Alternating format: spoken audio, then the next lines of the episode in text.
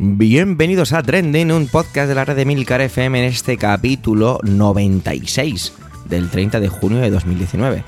Aquí encontrarás algunas noticias más relevantes de la semana, contadas con opinión y análisis, muchas veces sacadas de Twitter y otras pues puede que no. Yo soy Javier Soler y soy el presentador, aunque aquí encontrarás más voces interesantes. Atención, que da comienzo Trending, tu podcast de noticias semanal. Adelante.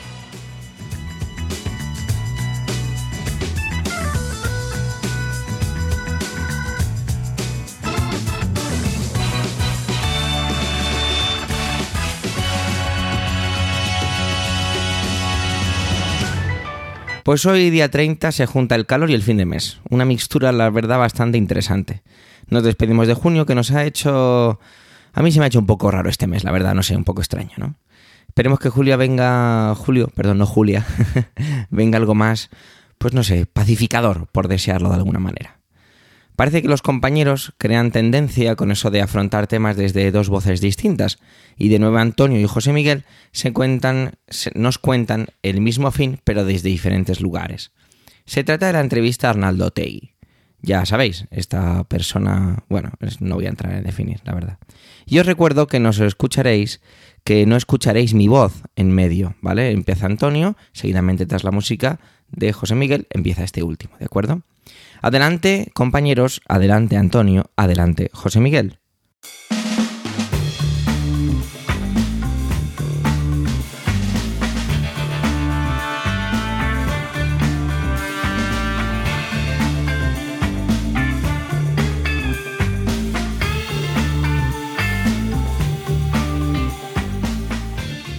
Saludos, soy Antonio Rentero del podcast Preestreno.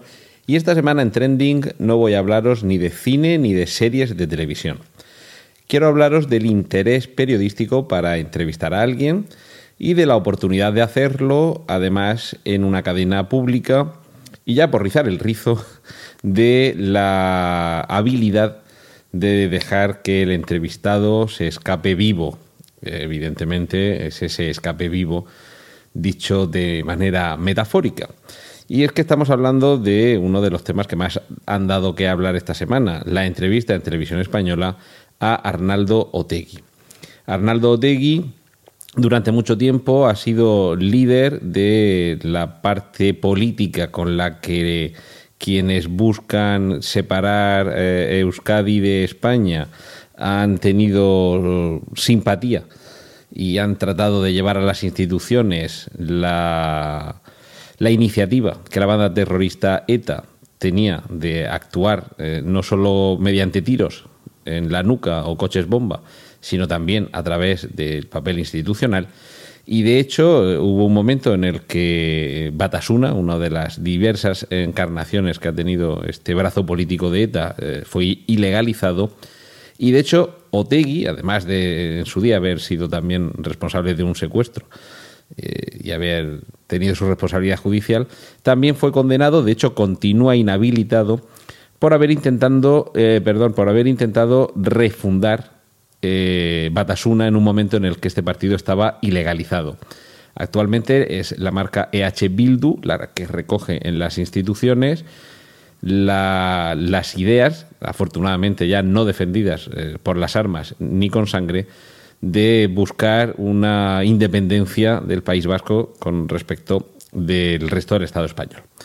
La cuestión es que, eh, como digo, está condenado, entre otras cosas, eh, tiene una inhabilitación que le impide ser líder hasta el año dos mil veintiuno de ningún partido político, pero no necesariamente esa eh, podría ser la baza que se juegue en un medio de comunicación por el llamado interés público o periodístico o informativo para entrevistarle. Nos guste o no nos guste, Arnaldo Otegi es una persona que lo que diga, estemos o no de acuerdo, y la mayoría de las veces no vamos a estarlo, pero es una persona que lo que tiene que decir puede tener un interés público, evidentemente. Esto no, vamos, no, no, no creo que haya que argumentarlo. Otra cuestión... Y aquí es donde esta semana se han centrado parte de las críticas a que Televisión Española, eh, española perdón, le entrevistase. Otra cuestión, como digo, es tratar de proporcionarle un altavoz para que difunda su mensaje. Pero claro, a cualquier persona que entrevistas en un medio de comunicación le estás poniendo a su disposición un altavoz para que exprese lo que le dé la gana, y ahí es labor del periodista, o de los periodistas, si es más de uno quienes le están entrevistando, es labor suya tratar de reconducir, de que no se convierta en un spot gratuito para que difunda su ideología o sus ideas o lo que quiera comentar de lo bien que se lo ha pasado esa mañana eh, de etapas eh, por su pueblo, ¿vale? La cuestión es que aquí todos nos olíamos, o muchos se olían, que iba a ser un poco un enjuague, un blanqueamiento, el, el hecho de que en Televisión Española se entrevistase Otegi por otras cuestiones que tienen que ver con la eh, formación de una mayoría de gobierno, Eh, o una mayoría que dentro del Parlamento permita que se, que se configure, que se constituya un gobierno en España, que se nombre ya por fin a un candidato a la presidencia del gobierno que reúna los votos suficientes y que Pedro Sánchez sea investido o no como presidente de gobierno. Con ese mar de fondo, la polémica estaba servida porque existía esa sospecha, que esto entraba un poco dentro del juego de tratar de lavar la imagen de, de Bildu y de su entorno, que ya digo, ahora mismo Arnaldo Otegi simplemente es simpatizante, pero no puede formar parte activa de, de este partido, como método de suavizar la, la tensión que pueda existir para que el Partido Socialista Obrero Español tenga el apoyo de E H Bildu a la hora de investir a Pedro Sánchez. Hasta aquí la polémica era que apareciera además en un medio de comunicación público como es Televisión Española.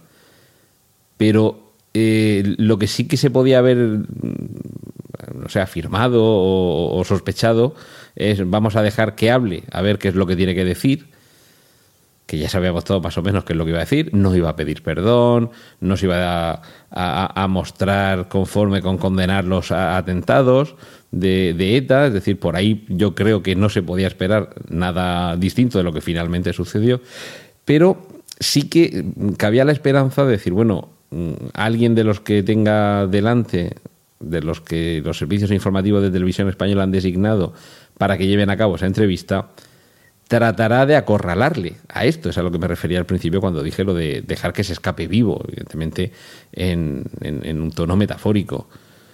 Y es que se escapó vivo. O sea, tú no puedes tener a alguien que ha estado relacionado con el entorno de una banda terrorista, aunque sea desde la parte política o en las instituciones, y dejar que se vaya alegremente, escapándose como le da la gana, sin condenar el terrorismo y además diciendo cosas tan, tan infumables como que eh, en todo caso lamentaba si se había causado más daño, atentos, porque esto ya son comillas, más daño del que tenían derecho a causar. Y cerramos comillas. Es decir, tú no puedes tener a alguien que ha estado integrado en una banda terrorista y por eso se le ha condenado, que además ha intentado poner en marcha un partido que había sido ilegalizado y por eso ha sido condenado. Tú no puedes tener delante de los micrófonos y de las cámaras a alguien que no se arrepiente del dolor y la muerte que ha causado ETA, que además te dé a entender que tenían derecho a causar daño, y no puedes dejar que, que se vaya de rositas sin que dé explicaciones de por qué piensa que tienen o que tenían derecho a causar daño. El problema aquí es que muchos, o sea, se acusó a muchos de que ponían la venda antes de la herida, y sí que es cierto, tú, la prevención previa de no, no entrevistéis a Hitler, no, no entrevistéis a Bin Laden, no, no entrevistéis a Stalin. Pero si el problema no es entrevistarlo, el problema es pasarle la mano por el lomo y dejar que venda su discurso sin que el periodista le ponga mínimamente en algún aprieto. Ahí es donde ha estado el fallo. Otegi tenía una entrevista, creo que era de interés el que se le entrevistara, pero el problema es que todos sospechábamos, venga, vale, todos no, muchos sospechábamos que iba a pasar lo que finalmente ha pasado, que no se le ha puesto en ningún apuro, que se le ha hecho una entrevista en la que se le ha dejado decir lo que le daba la gana y, y no se le ha puesto en ningún aprieto para que se viera lo incoherente y lo criminal de la ideología que defiende. Y esto además se ha hecho con fondos públicos, porque la entrevista se ha hecho en Televisión Española. Eso ha sido lo más doloroso y por eso ha habido muchos que han hablado de vergüenza, de insulto o de menosprecio a las víctimas, porque se le ha facilitado un altavoz pagado con los impuestos de todos los españoles a alguien que el problema no es de dónde viene, ni dónde está. El problema es que no se le ha puesto la más mínima dificultad para que pudiera vender un discurso en el que, bueno, no ha pedido perdón, ha justificado lo injustificable y básicamente se le ha dado por encima una capa de barniz para que siga siendo presentable, eh, para, en fin, para quien quiera comprar esa mercancía averiada. Así que, una vez más, y por desgracia, el interés periodístico ha sucumbido ante profesionales que, pagados además con dinero público, no han sido capaces de poner en el más mínimo aprieto, en ninguna dificultad, a un entrevistado que además era muy fácil ponerlo en un aprieto. Con lo cual, lamentablemente, hemos de concluir que no había voluntad ninguna de que pasara un mal rato alguien que tantos malos ratos ha hecho pasar, no solo él personalmente, sino todo su entorno y la ideología que defiende, a tantos españoles, a todos los familiares y amigos de las víctimas de ETA, así como a todos los españoles o no españoles que hayan sentido dolor por la muerte de un semejante a manos de la violencia terrorista. En fin, esta era mi reflexión de esta semana sobre uno de los temas candentes en la actualidad informativa y, por supuesto, en redes sociales. Ahora os dejo que sigáis disfrutando con los contenidos que tienen para vosotros mis compañeros aquí en Trending. Un saludo de Antonio Rentero.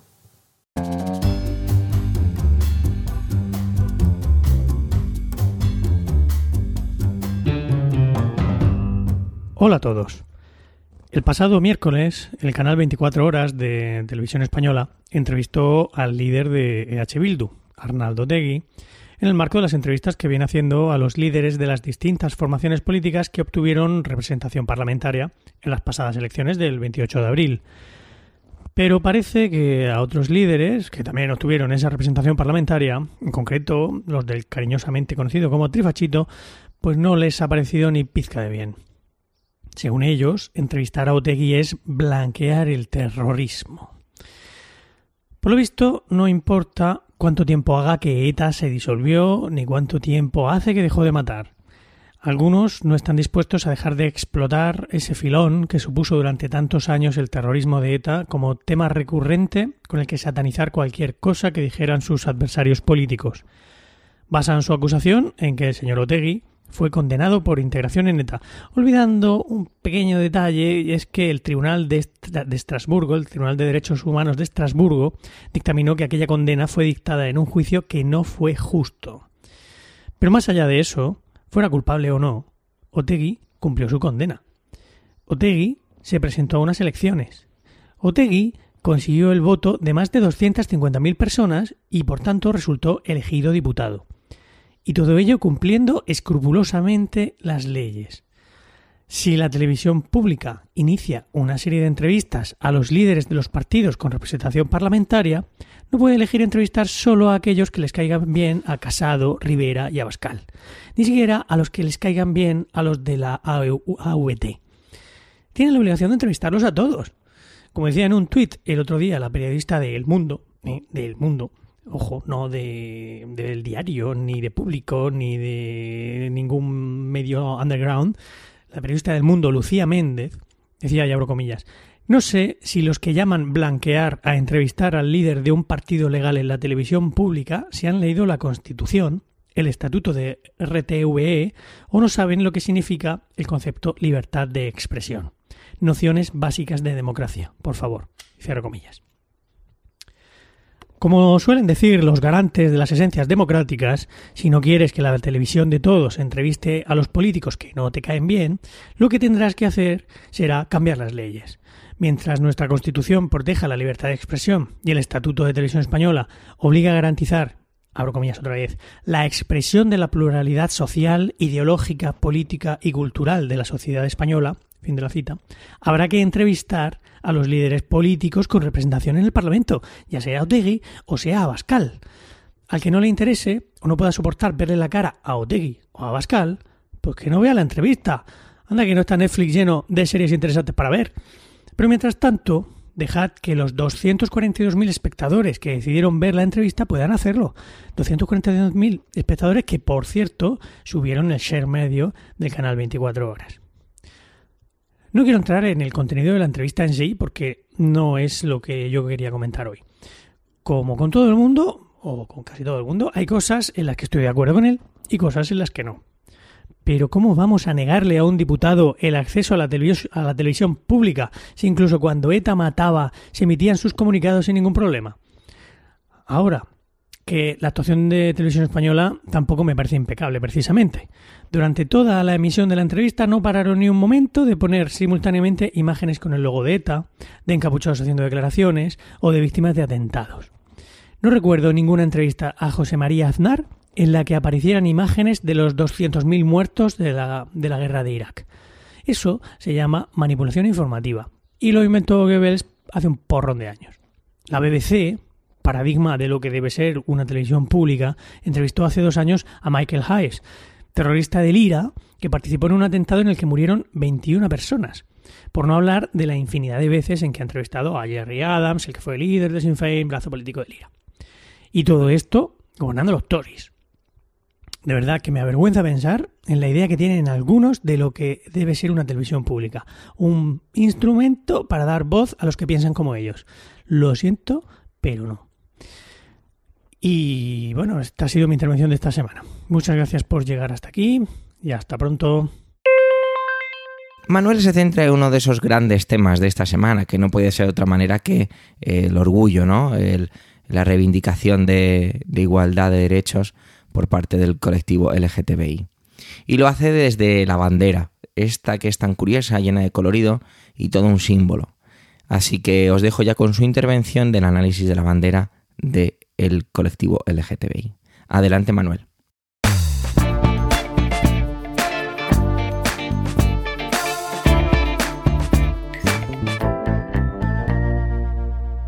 Hola oyentes, hola equipo Trending.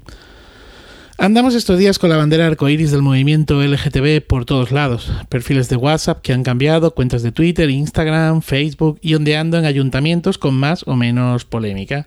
Debo decir que a mí me cansa esto de si la bandera arco iris L G T B debe ondear o no en las instituciones y toda la polémica que se ha generado, se genera cada vez que llega eh, este momento a lo largo del año. Igual que me cansa el uso partidista que se está dando igualmente a todo esto. El arco iris es un fenómeno óptico que se produce en determinadas condiciones atmosféricas, pues el arco iris también es el pacto del Dios de los cristianos con Noé tras el diluvio. Dios muestra así el final del diluvio, la seguridad, la confianza, sella el pacto. Quizá esta sea la primera utilización del arco iris como mensaje. Así que estamos hablando del uso del arco iris no como algo moderno, precisamente para hablar de seguridad, de confianza, para reivindicar algo, sino que esto se remonta a muchos miles de años. A finales del siglo diecinueve, y por seguir haciendo un poco de historia en torno a esta bandera, y vinculado al movimiento obrero, surge el movimiento cooperativista. A partir de mil novecientos veintidós, la Alianza Cooperativa Internacional comienza a realizar diseños para una futura bandera. Y en mil novecientos veinticinco enarbolaron pues una bandera, una bandera arcoíris, diseñada por uno de los cooperativistas franceses más importantes del momento, un tipo bastante reconocido, un tal Charles Gide. El autor eh, recalcó que el arco iris simbolizaba pues, unidad en la diversidad, el poder de la luz, de la iluminación, el progreso, y a cada color se le asignó un valor. La bandera arco iris es también la bandera de la paz. Fue utilizada por primera vez en Italia, en una marcha por la paz en mil novecientos sesenta y uno.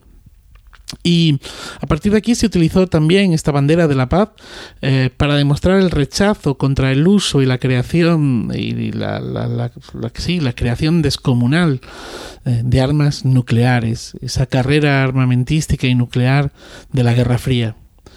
Y se volvió a utilizar como bandera de la paz bajo el lema Paz desde todos los balcones, en Italia precisamente, en dos mil dos. Comenzó uh, con ella una protesta contra la guerra que se estaba desarrollando en Irak. Llegamos a mil novecientos setenta y ocho y es ahí cuando la bandera arcoíris se convierte en la bandera del orgullo L G T B. Eh, la, la versión de la bandera arcoíris que más conocemos eh, es precisamente esta, ¿no? Es también llamada como la bandera o conocida como la bandera de la libertad.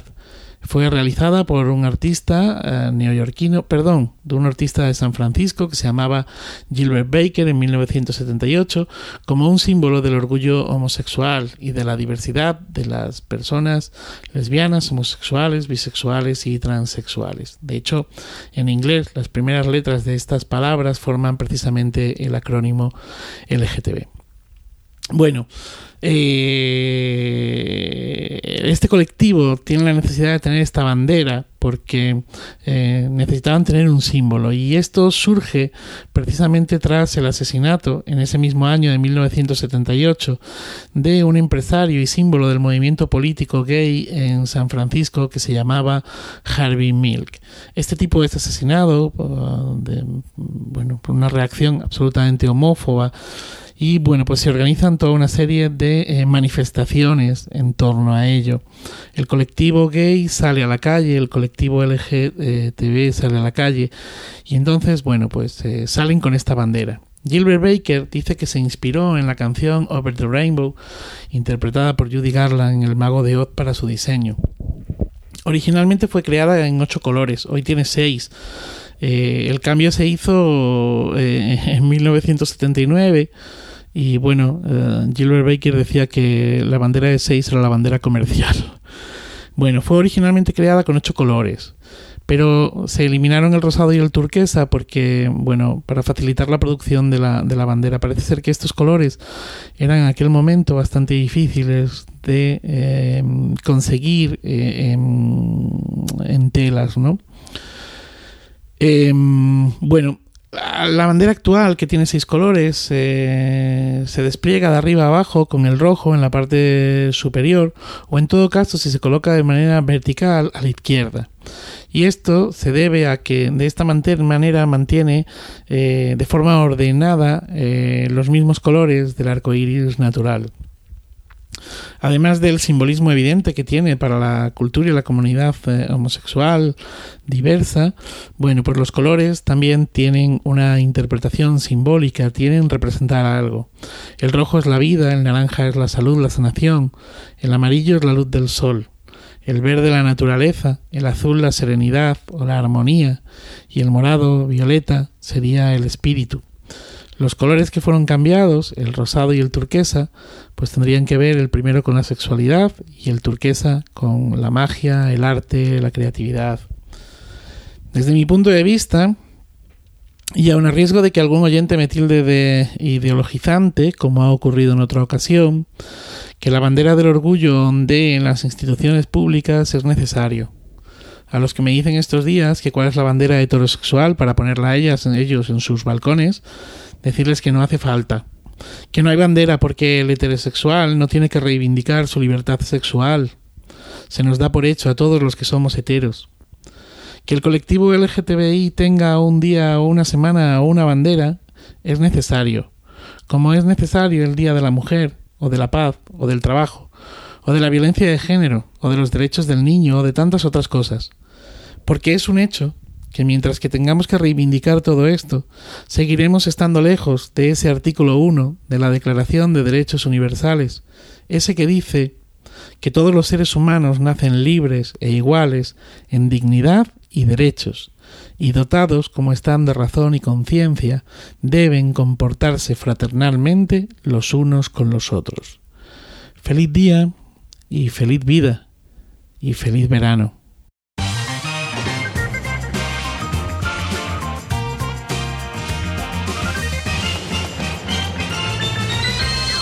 Esta semana no traigo nada personal, ¿vale? Y quizá debería disculparme un poco por haber abusado de ello estas últimas intervenciones.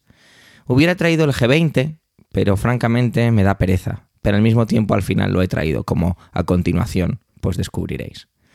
Otra vez dirigentes pues que se hacen las fotos, que hacen que hacen algo, firman no sé qué que luego no van a cumplir, eh, gestos y bueno... Evidentemente hay que siempre reseñar pues aquel vídeo meme ya entre Trump y Sánchez en el que le manda sentarse en su silla y bueno, todos también tenemos que reconocer que si vemos las otras grabaciones desde otros puntos de vista, pues que no es para tanto, ¿no? Pero bueno, es gracioso y nos quedamos un poco con, con ese humor ácido que la plataforma de Twitter siempre nos regala.